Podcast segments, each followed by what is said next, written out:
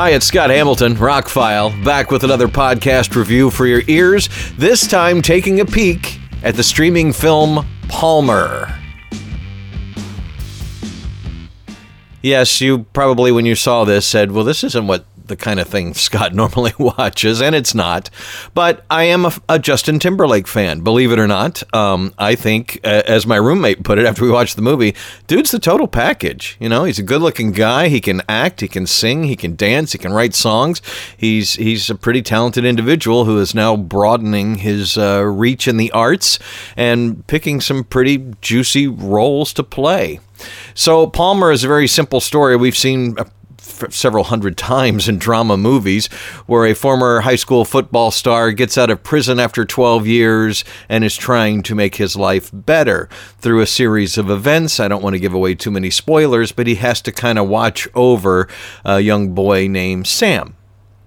Now, this all sounds like your typical setup for a lot of these kind of dramatic films.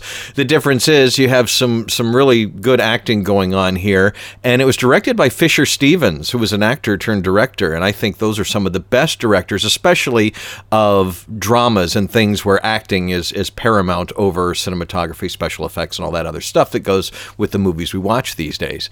And uh, Juno Temple is in it. Um, wow, really play as skeezy as she needed to be, being Sam's mother. Again, not giving too much away, but the first time you see her. Anyway, uh, Alisha Wainwright is in the movie, a few other smaller stars, and that that plays to the benefit of this movie that makes it a little more realistic when there aren't a bunch of pretty superstar actors in the film, and Justin Timberlake is kind of playing a quiet, reserved role, and it, it fits well. He does a good job. Saw behind the scenes of it where the director told him, "You're doing too much. Take it down a little bit." And he obviously spent some time.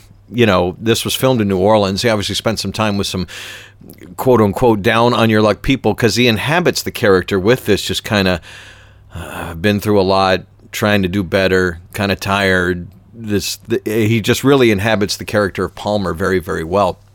And some things play out as you expect them to play out in this kind of movie, and there are a few surprises on the way.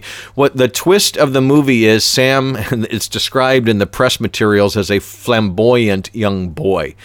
Sam wants to be a princess wants to wear a princess costume for Halloween, that kind of thing. So that adds another layer onto what Palmer has to deal with when Sam's mother disappears and how that affects Sam's school life and home life and all that this movie avoids the traps of going into lifetime territory. And nothing against lifetime. If you if you're into those kind of movies and those hallmark kind of movies that all kind of play the same and end the same and that kind of thing um, this just doesn't get too schmaltzy with it.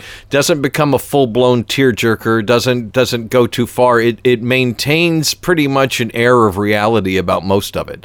Uh, a little bit of violence, a little bit of cussing and all, but overall, it's just a good drama about some people trying to, I don't know, find love in modern times. It's it's pretty well done for what it is.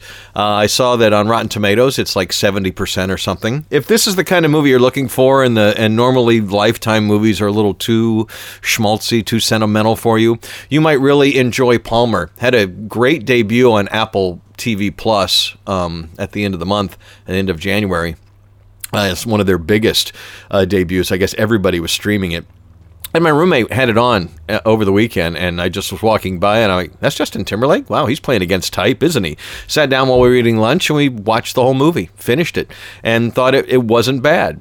Again, not the kind of movie I would normally pull out, and it was just one of those afternoon things. Where like, yeah, we got an hour and a half, two hours to kill. Why not? Let's check it out.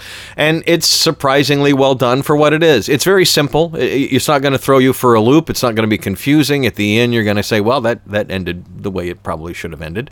Um, um, and it doesn't go to the truly dark places that sometimes movies like this could go to. It, it it touches on some pretty dark things, some some domestic violence and some other things, but it doesn't really shove them in your face or or become too extraneous with them. It, you know, it, it it's part of these people's lives and and it's presented that way kind of matter of fact and this is the way it is and this is the way it should be and things don't always go people's way and it's how you deal with it and it's all about the journey and that kind of stuff. So overall got a positive vibe off this movie. The acting was all great. Um, Ryder Allen who plays Sam, does an amazing job. Uh, it, it couldn't have been easy to play that, that part and that role and, and, and, and empathize with that type of character. It really was a well done film for what it is. If you're looking for a drama, then check out uh, Fisher Stevens' Palmer with Justin Timberlake playing against type, and he does a really good job. It's streaming now on Apple Plus TV. I'm Scott Hamilton. I'm Rockfile. If that didn't sound very definitive, well, it's just one of those movies. It's, again, not the type of movie that I typically enjoy, but I thought it was well made, and I did enjoy my time spent with it. So I, I don't want to go say, everybody out, run out and see this movie, because I normally review Deadpool things like that tell you to go see those kind of movies. But again, if you're looking for this kind of film, this is not one to skip over because it looks too lifetime. It was actually pretty well done and made you think about some things and was interesting and, and well made. I'm Scott Hamilton. I'm Rockfile. My website is therockfile.com. Thank you for sharing, subscribing, and above all, listening.